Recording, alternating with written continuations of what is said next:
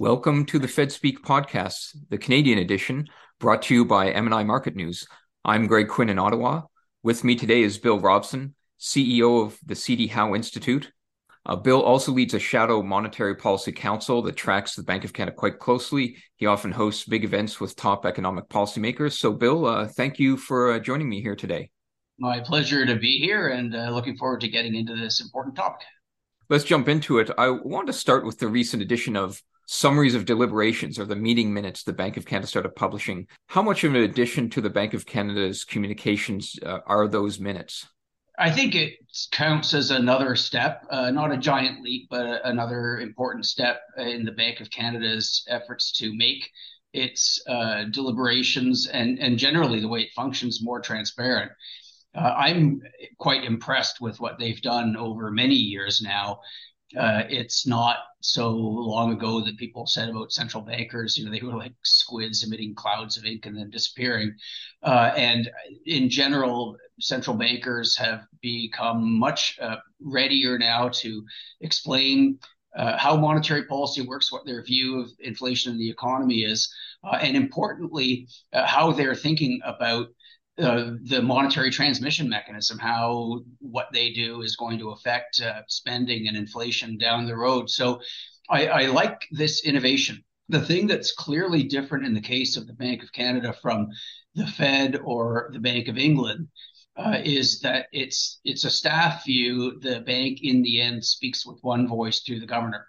So there are certain types of things that you can't do uh, when when that's your setup. It's conceivable the Bank of Canada one day would go to a monetary policy committee that had outside people on it. That would be a, another big step along this road, and and probably a positive one in many people's eyes. But given the setup they have now, this is a uh, yeah, as I said, another step towards making uh, how they're thinking a bit more transparent, which I think over time uh, demystifies monetary policy a little bit who is the target audience for this? How how does it help the Bank of Canada with with the various audiences and and in particular, you know, my listeners are are mainly in, investors. Are are the minutes going to be helpful for deciphering what the Bank of Canada is doing? Uh, they, I'm sure they won't hurt. Um, it's uh, a little bit uh, tempting, especially for people who are active in the markets who don't like getting surprised, uh, to want central banks to telegraph clearly and and and maybe put out a forward path for the policy rate, uh, which actually I think would be a good idea, but not because it's what they would then be committed to doing. It's your best guess at a point in time, uh, and then as circumstances change, uh, you're naturally uh, going to change it. Uh, the financial market participants are inevitably uh, at the center of the central bank's attention day to day.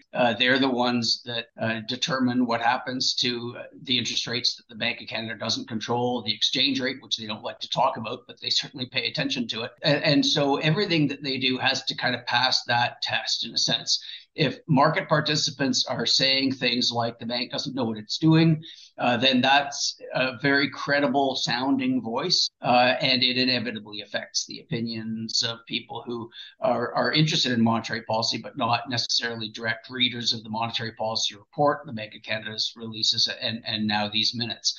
I, I guess a, a, second key audience for it are the uh, business, econ- business economics community generally. Uh, and there's a lot of overlap there. If you're a chief economist at one of the big banks, a lot of your job is to be out there uh, with the traders. I still have sort of the physical trading floor in my mind from my days doing that. Uh, and you've got to be making sense of it. And if your call is bad, uh, you know, if, if, if you've been wrong footed by events, it's very tempting to say, well, the central bank's at fault here for uh, doing the wrong thing or telling us one thing and doing something else. So it's a delicate dance because to you've you've just mentioned that the Bank of Canada surprised people, uh, and I think central banks have to surprise people once in a while. You mentioned our, our Monetary Policy Council. One of the topics of conversation that comes up in it from time to time is uh, the banks created expectations that they're going to hold or they're going to go up 25 basis points, whatever it is. Uh, so therefore, there's a bit of a credibility issue if they don't do that. People have different opinions on this, but the resolution of that in terms of the monetary policy council's own call like should we therefore val you know should we therefore say the bank should do what they said they do even if we don't think it's the right thing uh, the answer is no uh, the bank can't be prisoner of the expectations that it already created. Uh, so I'll just go back uh, to something I mentioned in passing a moment ago, which is this idea of publishing a forward path for the policy rate. There are central banks that do that. The Bank of Canada is reluctant to do that. I think any central bank, the first time it does it, is facing down a lot of concern about now it's going to be a commitment and people are going to read all kinds of things into it in terms of you know your economic outlook and the central bank's reaction function, which all sounds very scary when you haven't done it. And then you get it out there and there's a bit of an education process as you're telling people this is not what we're predicting we're going to do. It's just that, you know, on the path we're currently on, this seems like the most likely scenario. And then after people get used to it, that's one more piece of information. And if the central bank does something different from what they previously thought they were going to do, well, people will say inflation was higher or lower, uh, you know, this or that happened, and I I think generally that's that's a good thing to do. So, not saying the Bank of Canada is going to go there, but uh, I think it'd be a good idea for them to do it. That's interesting. I, I haven't heard this this argument in a while for uh, kind of a forward path. How would that work exactly? Do you mean something like it would they would maybe publish the staff projection or something out of their economic forecast, or it's something where they might take a uh, like a, a, Fed style kind of dot plot survey of the members of governing council to publish where they think rates are headed. What what, what might be most helpful? Well, because the bank speaks with one voice, it's awkward to do a dot plot. Uh, you really have to have the outside group, I think, uh, uh, to make that kind of a thing work. I think that it's hugely informative. So, one of the things that kind of intrigues me about the Bank of Canada potentially going to that uh, model is the greater degree of transparency gives you a lot more uh, nuance. And I think people's discussions of Fed policy are are better because they can see uh, how the how the members are, are thinking and how they're thinking differently. Uh, you know, we we we all disagree about the state of the economy naturally, uh, depending on what we know and the weight we give different uh, types of evidence. Uh, within central banks, there's plenty of debate about how their actions are affecting the economy, what's going to happen, and how long it's going to take. So I think that type of thing makes sense. If you're not that sort of central bank that can put out a dot plot, uh, do a fan chart if you like you know that that's a way of graphically illustrating that there's a widening band of uncertainty as you go forward. And that's partly a matter of your uncertainty about the economy. It's also a, a matter of uncertainty about uh, the the central bank's reactions and, and how they affect the economy. Uh, but what you're doing is you're you're giving people something more to uh, chew on. The discouragement from doing it if you were to ask uh, a central bank governor of a central bank that doesn't do it uh, including the Bank of Canada. I think the concern they would have that would register very strongly is people are going to think that that means uh, we're going to do that and it's a big embarrassment and, and, and people are going to lose a lot of money, uh, you know, their bets in the market and blame us if we do something different. And I think that's uh, there's a bit of a parallel here. It's it's it's a rough one, but uh, there was a lot of reluctance uh, going to inflation targets in the first place because there now you're really committed to a number, and if the number is outside the range, then you're kind of on the hook, and you have to explain why. And they didn't think their inflation control would be as good as it turned out to be. It's a funny thing to say right now with inflation where it is, but we did have a quarter century of very good inflation targeting performance. They were reluctant to do it, and then once it was in place, it just kind of of seemed like, oh yeah, this works well, and and now it just seems like the most natural thing in the world. You know, the the, the Bank of Canada's mandate is renewed every five years, as, as you're well aware. They did one about a year ago, so I those mandate reviews have looked more things like raising or lowering the inflation target or a different kind of uh, different kind of measurement of inflation. I mean, they clearly could debate an option like a, a, a, forward path of rates in the, in the next one. But is there something you're seeing that makes you think this could happen in the next several years? Uh, to shift to adopt some kind of a, a rate path? I wouldn't see that in the mandate. The thing that concerns me about the mandate, uh, well, I guess there are two things. You mentioned one of them, uh, and that's the possibility they raise the inflation target. I think 2% inflation is plenty high enough. It seems to be low enough for people to ignore it. Uh, and for day to day purposes, that's great. I mean, one of the things we're relearning now, especially people who never experienced high inflation, is that high inflation is horrible high inflation is bad. Two inflation seems to be low enough for people to ignore it day to day, uh, but it still cuts the purchasing power of money a lot over the length of, say, the average person's retirement. So I would not like to see the inflation target higher. I think we actually could go lower. I don't buy the arguments. Maybe that's a discussion for another day uh, about. Uh, if inflation's too low, central banks have handcuffs on.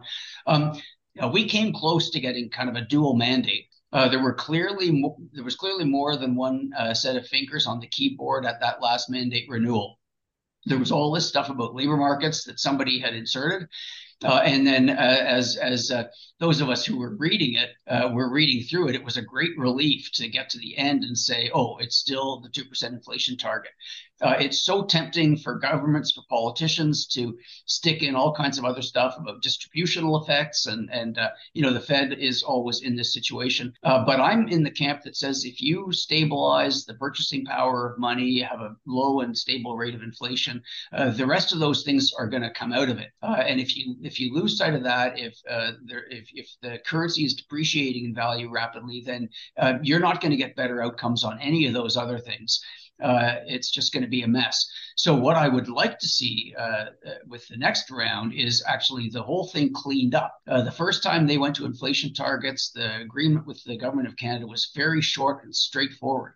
Uh, and especially this last time around, it got all this other stuff stuck into it, uh, which looks kind of politically motivated. The path to getting a clearer mandate next time, uh, sort of anticipating that we're going to be talking about the political circumstances in a moment, would be for the Bank of Canada to get inflation back down to 2% and have it there when the next mandate renewal comes up, because then you're not on your back foot discussing it. Uh, you've, you've clearly done your job. You've, you've, you've proved again that it's possible to do it uh, and and that you got the tools and you know how to use them. So uh, that would be my ideal circumstance. The bank gets back to two percent before that discussion is really getting hot and heavy, and we come out of it with a cleaner version of the commitment to keep inflation low and stable. What's your view of whether inflation is going to get back to target in, in a in a reasonable time frame from here, and and whether interest rates can be held at this level and and finish the job? I'm quite optimistic about the path of inflation. Um, uh, and I'm paid to worry. Many of us are. So uh, it feels a bit funny to say that. But the reason for my optimism is that the uh, Bank of Canada, and not only the Bank of Canada, the, the other major central banks that have been tightening, have put a lot of pressure on the brake already. Uh, monetary policy notoriously works with a lag. Uh, uh, people debate how long and variable it is. Uh, but it wouldn't be at all surprising to see the rate hikes that the Bank of Canada has done already and that the Fed has done uh, work their way through the economy and, and continue to bring inflation down. The big contrary indicator uh, lately is the strength of the labor market. Uh, that's that indicator is notoriously one of the one of the last turn. Uh, I take some comfort from it. It'd be very nice if we could get the inflation rate down without seeing a whole lot more softness in the economy. Uh, but when you look at some of the other indicators that typically turn uh, quickly, uh, what's happening in the housing market very clearly. Uh, the impact of the rate hikes there is biting, uh, and and we're seeing a little bit of pressure in credit markets, a little bit of distress among lenders that are finding that their debts are harder to service than they expected. Um, and one indicator that is very controversial to look at, and uh, many inside central banks would say uh, it's it's utterly misleading, uh, but money growth. we had an explosion of uh, the common measures of money, M2, uh, and variations on that uh, during the uh, recovery from the pandemic when governments had their foot to the floor and they were selling all this debt to the central banks and, and, liquidity was flooding out. Um, all that's gone into reverse now. Uh, and we're actually seeing the money stock in both uh, some some common broad measures in, in both the US and Canada, they're shrinking. so it's possible that there'll be offsets in velocity. Uh, you know how how money how fast money circulates that would mean that spending can hold up uh, in the face of that kind of uh, diminishing uh, supply of liquidity. Uh, but that'd be awfully surprising. I mean, my my my expectation is that we're going to continue to see uh, consumers pulling back in the more uh, interest rate sensitive areas. Uh, there's some business lending going on right now that's probably associated with distress rather than you know they're they're financing unplanned increases in inventories rather than capital investments. Uh, so I do think it's likely that we're going to see at least a couple of very soft quarters. It wouldn't be at all surprising to see a couple of negative quarters here and in the United States. And then if you look at the projections of the CPI in the Bank of Canada's monetary policy report. Uh, we've had a few surprises to the downside, not the most recent one that was kind of in line with what they were saying, but uh, it does seem like the turn has come with inflation. We're still higher if you look if you compare the year over year rate now to where it was a year ago. Uh, it's still higher, um, but uh, that might be the last one. I think we're now going to be seeing declines in that year over year rate measure. Uh, so that's my my baseline expectation. Uh, I would say we are going to see inflation within the target band uh, in 2024, and it's quite possibly going to be uh, spot on two percent by the end of the year. So after all the the rate hikes we had last year, we we might have a fairly good chance of skating through the rest of this year without without any rate changes. Uh, yeah, I think it is possible. Our Monetary Policy Council uh, anticipated that there would be another 25 basis point hike uh, to come, and then the bank uh, uh, did that ahead of what they had recommended. And it's possible if you see another couple of blowout labor reports. The exchange rate's a tricky topic, but if the Fed continues to hike, uh, you might see some changes in monetary conditions that make the bank more favorable to another 25 basis points.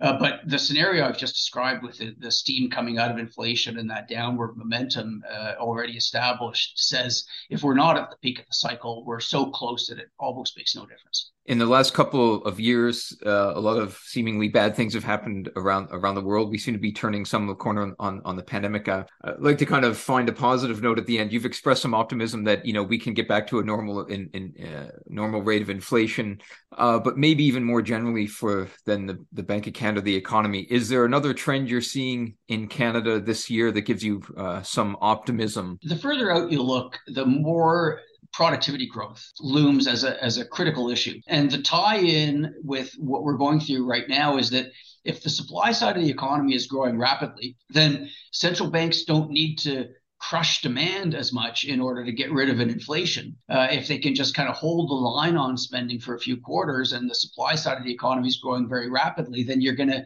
see the inflationary pressure dissipate uh, as a result of uh, the productive capacity of the economy growing rapidly when spending isn't. Uh, the problem that we have, especially in Canada, but this is true in a lot of countries now, is uh, the supply side of the economy isn't growing very rapidly and that makes it harder for central banks to achieve that that soft landing. And the big disconnect that i see right now uh, it's true in canada it's very true in the united states uh, it's true in, in, in many countries is uh, governments aren't really thinking uh, enough about those longer term constraints. Uh, we've been through this period where money was effectively free it certainly felt free to them as uh, you know the prime minister stands up in front of a microphone every few days and announces tens of billions more money as though uh, you know it, it, was it was available at no resource cost to anybody. The difficulty is that, especially with the pandemic, we've kind of had an acceleration of some of the uh, pressures that we always knew were going to be there. Uh, the labor force is going to grow more slowly. Productivity growth does not seem to have accelerated. In fact, with business investment having taken a hit, it's going to be hard for us to uh, keep those to, to maintain the growth in living standards that we're going to need and to maintain the kind of growth in government revenues that they're going to need as more and more people uh, move into the time of life when they're uh, collecting seniors benefits and health care. Uh, you asked me to, to, to close on an optimistic note. Um, we if we come out of this period of, of just thinking, hey, that was you know modern monetary theory. Uh, you know, governments could just spend like crazy as long as central banks would accommodate it and, and the economy could grow without inflation. Well, you know, we did that. We hit the limit. Uh, we've now uh, got the inflation that we now have to get rid of. So now it's time to get back to actually actually balancing budgets, making sure that every dollar you spend is more valuable than the dollar you could have spent on something else or the dollar that you're going to have to raise in revenue. Uh, if if we see that kind of a change in mentality, uh, in Canada, I think it's likelier to happen at the provincial level because there that's where the proverbial rubber hits the road. They have to deliver healthcare, they have to deliver education. I think there's a bit more realism there. And if, if but if we do see that mentality shift, uh, then I would be a lot more optimistic, including about some of the innovations that the pandemic kind of forced. Uh, here we are communicating with a technology that would have been a bit beyond our grasp a few years ago. Uh, I think there are some productivity gains that are going to be made if we can get the business investment rates up a little. Uh, with labor harder to come by, businesses are going to be more motivated to invest. So it's possible, uh, but it, it would require a bit of a change in mentality. Uh, in the U.S. Congress, uh, uh, in Canada's own Parliament, uh, in in other major countries of the world, in order for the private sector and the not-for-profit sector, for that matter, to look ahead with a bit more confidence. Well, let's wrap it here, and I think we'll label this a very productive discussion. This has been the Fed Speak podcast by MNI Market News. if you like the show, tell a friend. Hope to be with you again soon, and thank you, Bill Robson, for being my guest. My pleasure. Thanks for having me.